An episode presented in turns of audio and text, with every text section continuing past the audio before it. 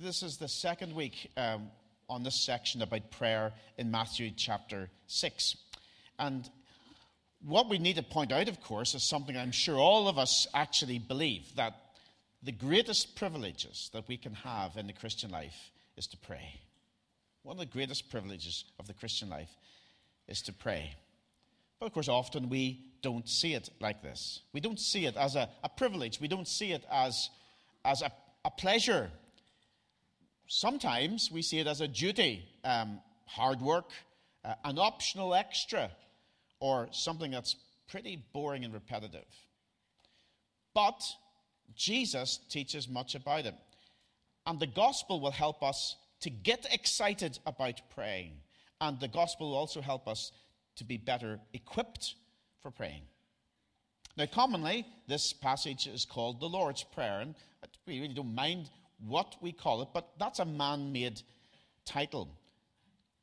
Many commentators believe that the title, the Lord's Prayer, is best given to the prayer of John 17, which we studied in our prayer meetings uh, in, in, the, in the summertime. This prayer is the model prayer or the disciples' prayer. I was going to call it the disciples' prayer, but I could not work out whether to put the apostrophe the, before they asked or after they asked. So I decided, hey, just go with the model for prayer. But that's what we have before us the model given to us as disciples about how we ought to pray. And of course, it's a great model prayer because it helps us to see all the fundamental parts of prayer in fact, it help us, it helps us see all the important parts of life, all the things that we need to be, to be seeing as priorities. It's a classification of the things that we ought to live for and pray about. The priorities are given to us in the order that God sees them. And so we need to take it very, very seriously this pattern, this roadway, this railway track for life and for prayer. What we see are His priorities, and what we should see are our priorities for life, for service, for ministry, for worship, for prayer. His priorities, our priorities.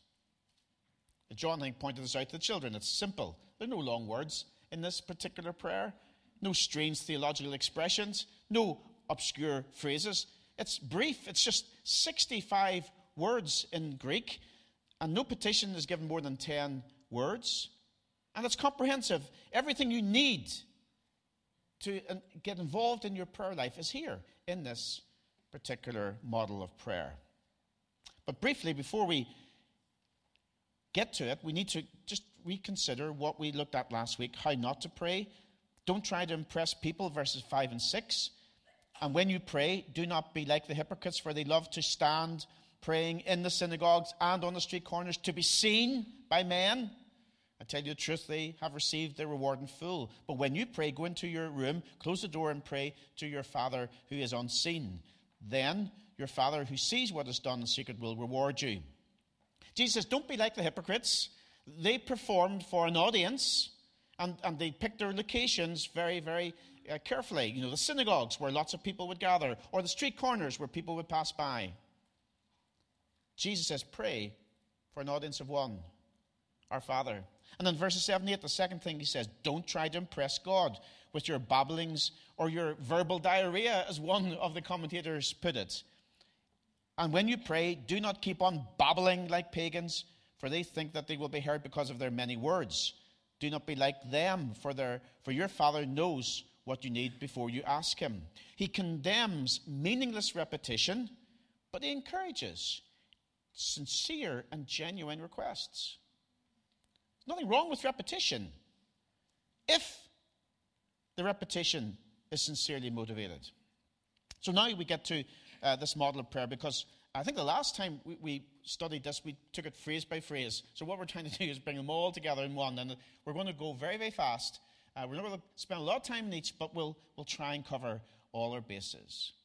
Now to this model of prayer given to us by Jesus. We have a prelude, Our Father in heaven, and then we have six requests three about God and His glory, and then three about man and his need.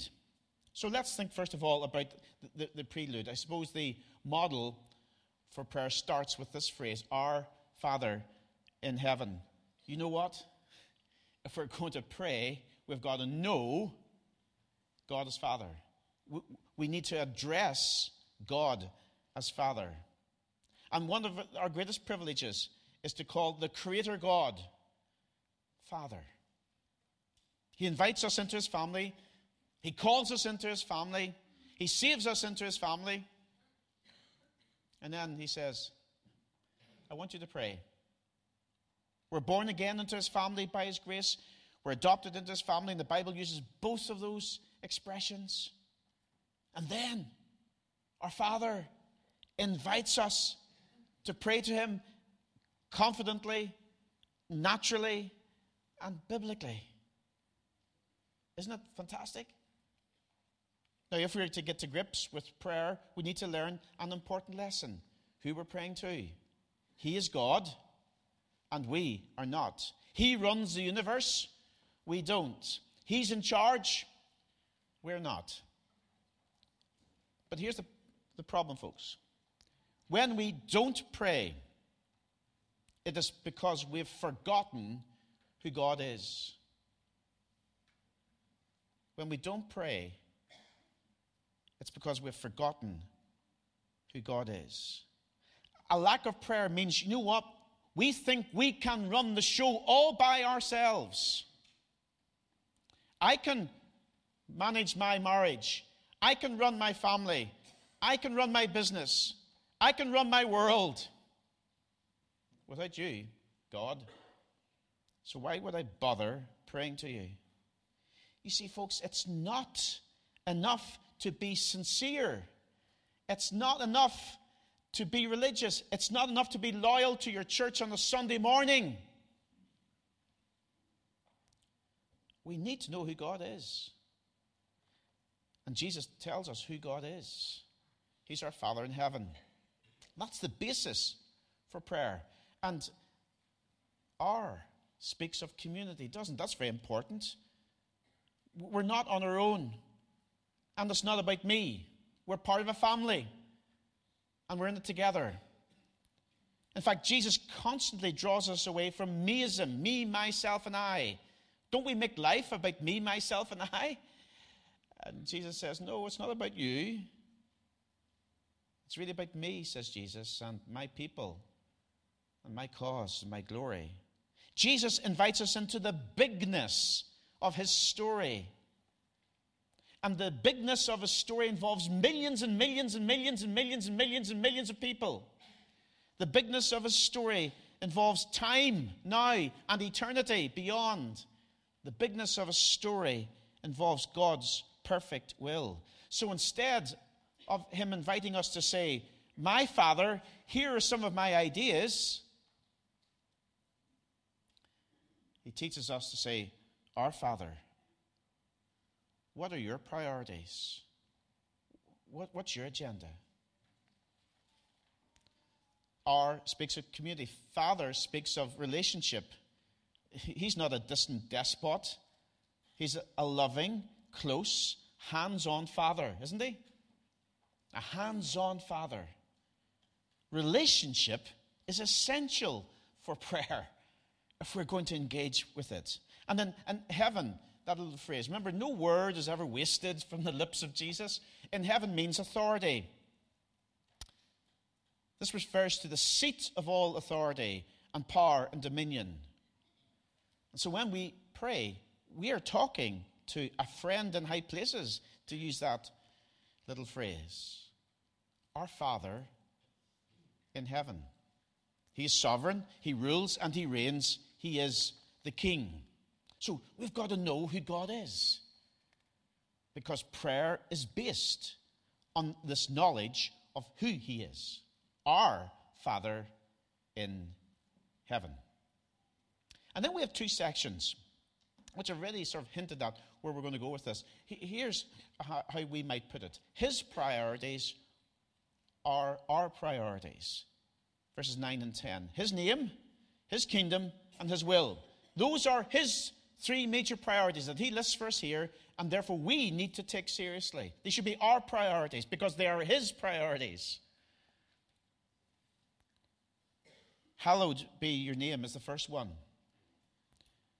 His first concern, and therefore our first concern must be the sanctity of his name, the glory of his reputation, and the honor of his holy being.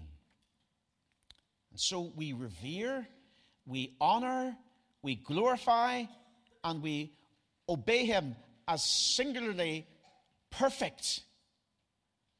Hallowed be your name. To hallow, of course, means to make holy or to treat holy. So, let me put it like this God is not the man above. Oh, I hate that expression. I think I know what people mean, but please don't say that. At least don't say it in front of me. It only annoys me. The man above? Or the big guy in the sky? Or our best buddy? He is holy. He is awesome. Hallowed be your name. And I know there's a balance between relationship and reverence. Of course, there is. There's, there's a balance between God being our friend, and He is our friend, and this holy, consuming fire that God is. There's a balance between Abba, Daddy, Father, Pater, and Him being holy, hallowed. There is a narrow line, but folks, we've got to try and walk that line carefully. Now, the word name, hallowed be your name, name is a summary of his being, who he is and, and what he has done. It reveals aspects of his character. Now, today, when we use a name, we, we tend to use it to um, be a label for something or someone. It's just a label, so we can identify someone or something. But in the Bible, a name was very often used to indicate character. And this is especially true of God. So, in other words, his name, hallowed be your name, means hallowed, hallowed be your nature, hallowed be your essence, hallowed be your character. There's so many names for God. So many. There's, there's, there's a lot of disagreement about how many there actually are, but Jireh, Jehovah Jireh, the Lord provides. Jehovah Nissi, the Lord is our victory. Jehovah Shalom, the Lord is our peace. Rohai, shepherd. Elion, Lord Most High. El Shaddai, Almighty God. Adonai, Lord. The list goes on. His name reveals who he is. And he reveals himself as the great I am, the self existent one, the self fulfilled one, the creator and sustainer of all things, the perfect and eternal one, with limitless power, holy in all his being, full of love and grace. We just cannot have enough words to describe who he is. Hallowed be your name, hallowed be your character, the essence of your being. So, we, if you want to know how to pray, and if you want to know how to live, then we've got to hallow his name. So, folks, we've got to learn not to misuse his name, not to be flippant with his name, and not to be self seeking in the use of his name. His priority is his name. Our priority should be also his name. Hallowed be your name. The second priority that he sets before us is your kingdom come. I'll be honest, far too often I'm concerned about my kingdom or our kingdom. God is concerned about his kingdom. It's his priority, and therefore it should be our priority. Think of rule, think of reign. That's what we're thinking about here. We're not thinking of castles and knights and maidens and moats and pomp and ceremony. We're thinking about the rule and reign of God. Your rule and reign come. That's what we're praying in all aspects of life. The kingdoms of the world will rise and fall. But God's rule and kingdom will endure forever. God says, I am king and I have a kingdom. And I want my kingdom to come. And I want you to want my kingdom to come. That's what he's really teaching us here about prayer and about life. How does his kingdom come? You know, we, we pray, Your kingdom come. What are we saying? Many, many things we're saying, but here are three that I want to mention very quickly. The conversion of sinners, for instance. This is his agenda. It should be our agenda in praying and in living and in ministry to rescue the rebel. You know, today, if you are not a believer, if you're not a Christian, the kingdom can come today into your life. The kingdom can come in your conversion if you simply will con- repent of your sin and receive salvation. John 3, verse 3, what does Jesus say? I tell you the truth. No one can see the what? The kingdom of God unless he's born again. John 3, verse 5, I tell you the truth. No one can enter the what? The kingdom of God unless he's born of water and the Spirit. We need to pray that people will be converted. That's what, what we're praying for when we pray, Your kingdom come.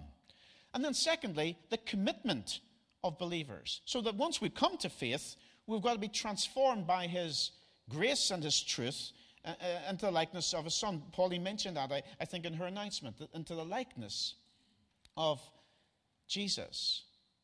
Later on in the Sermon of the Mount, we're going to study seek first His kingdom and his righteousness. Your kingdom come. That's what he wants. He wants us to seek first his kingdom. That means commitment, that means loyalty. It's not half heartedness. The half heartedness that so many Christians show to their spiritual living. It's not consumerism, but commitment. That's kingdom coming. And then the third thing we could mention as uh, part of the answer to what is your kingdom come is the coming of Christ. That's what we should be praying for. How many times do we pray, Come, Lord Jesus? It's the second last verse of the Bible. We'll get to it eventually on Sunday evenings um, in our studies in Revelation. Jesus is coming. It's no pipe dream. Personally, physically, visibly, suddenly, gloriously, He's going to come. Your kingdom come. It's His priority, folks. It should be ours when it comes to our praying and our living. His agenda over against our agenda. And so we have His name, His kingdom, and, and thirdly, I suppose, his, his will. Your will be done on earth as it is in heaven. We pray and we live for His pleasure. Now, here again, we've got a bit of a problem, haven't we? Because God has a will for me and for us, I have a will for me and for us. And uh, the two wills are often in conflict, aren't they? They're often in conflict. One must win. One must win. Which one will's going to win? When we pray, Your will be done on earth as it is in heaven, we're asking that God's will wins all the time. God's will wins all the time, as it is in heaven. Because in heaven, His will is done always, instantly, completely, joyfully. That's what we're praying.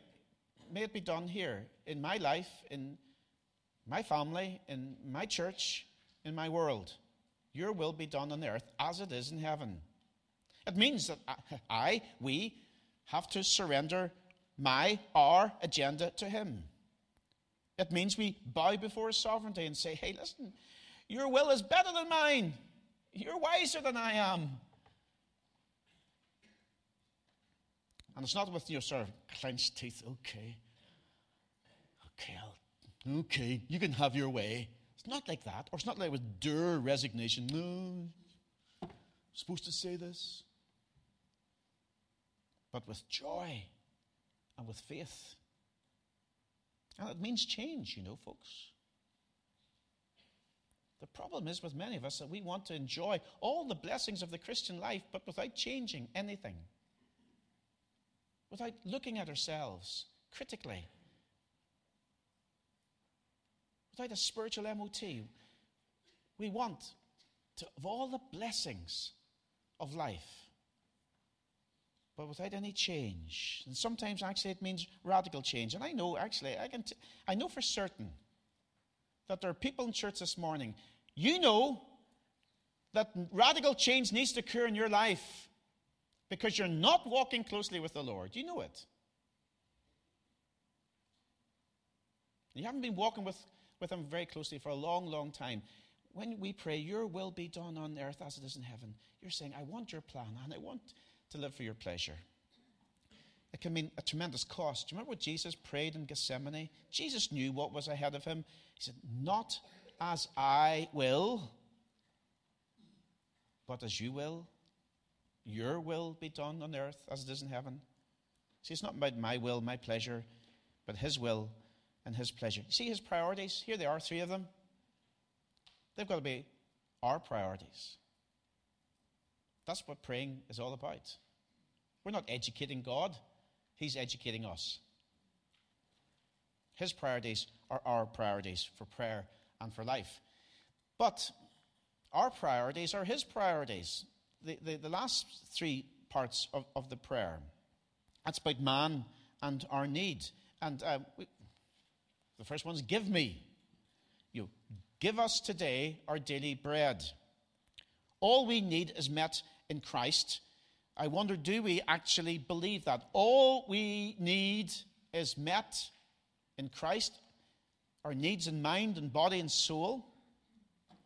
See, this request, give us today our daily bread, means the totality of all our physical, emotional, and spiritual needs, but particularly physical needs.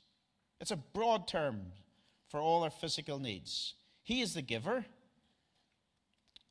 I am not. I can't put bread on my table. He does.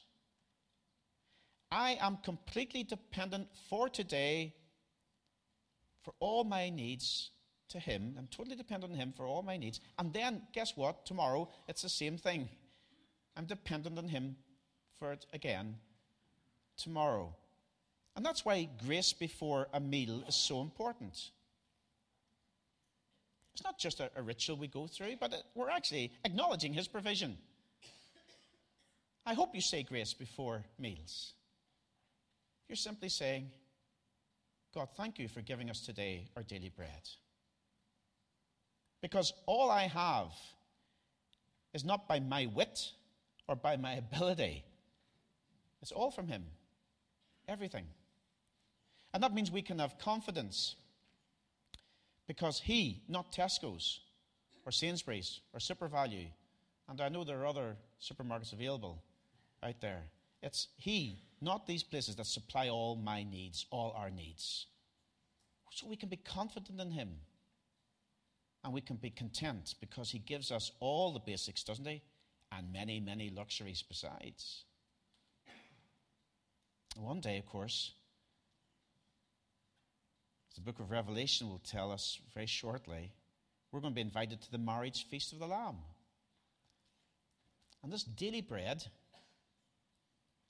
that we receive on a daily basis is a foretaste of the eternal feasting in the presence of Jesus.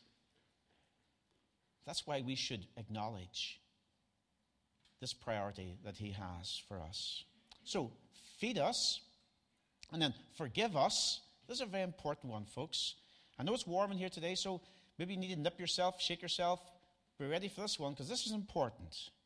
This is a second priority that we have, and is also, of course, His priority. Forgive us our debts as we forgive our debtors. Verse 12. The greatest need of the human heart is what? It's forgiveness. And God forgives.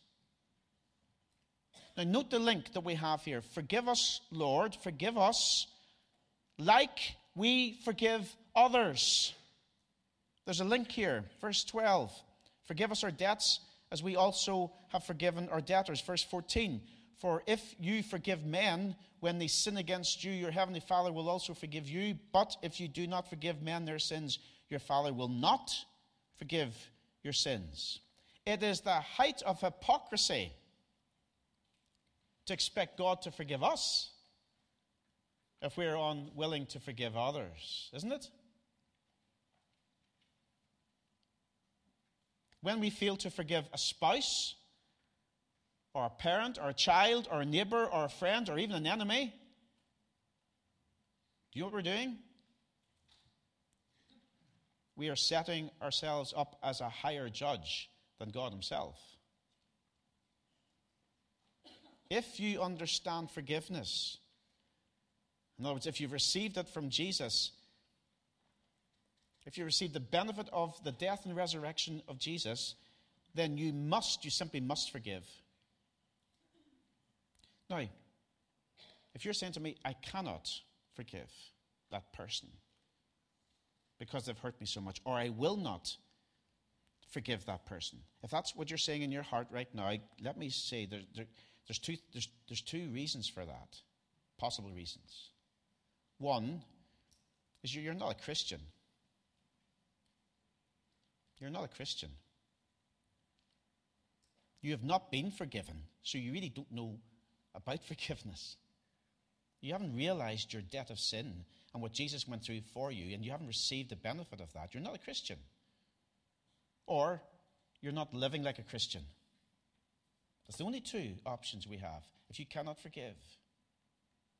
You are a disobedient child of God. And here, my own experience, I've learned this the greatest barrier to a healthy prayer life is a lack of forgiveness. The greatest barrier, and I've seen this in counseling over these years, the greatest barrier to a healthy marriage or to any other healthy relationship is a lack of forgiveness. It's like a cancer that will destroy us. One commentator says, let's get over ourselves. Let's get down from our not so high horse. And let's learn to humbly forgive. Time's marching on. Um, the last bit we'll, we'll spend a, a moment or two on. Lead us not into temptation, but deliver us from the evil one. This is his priority because it's our priority.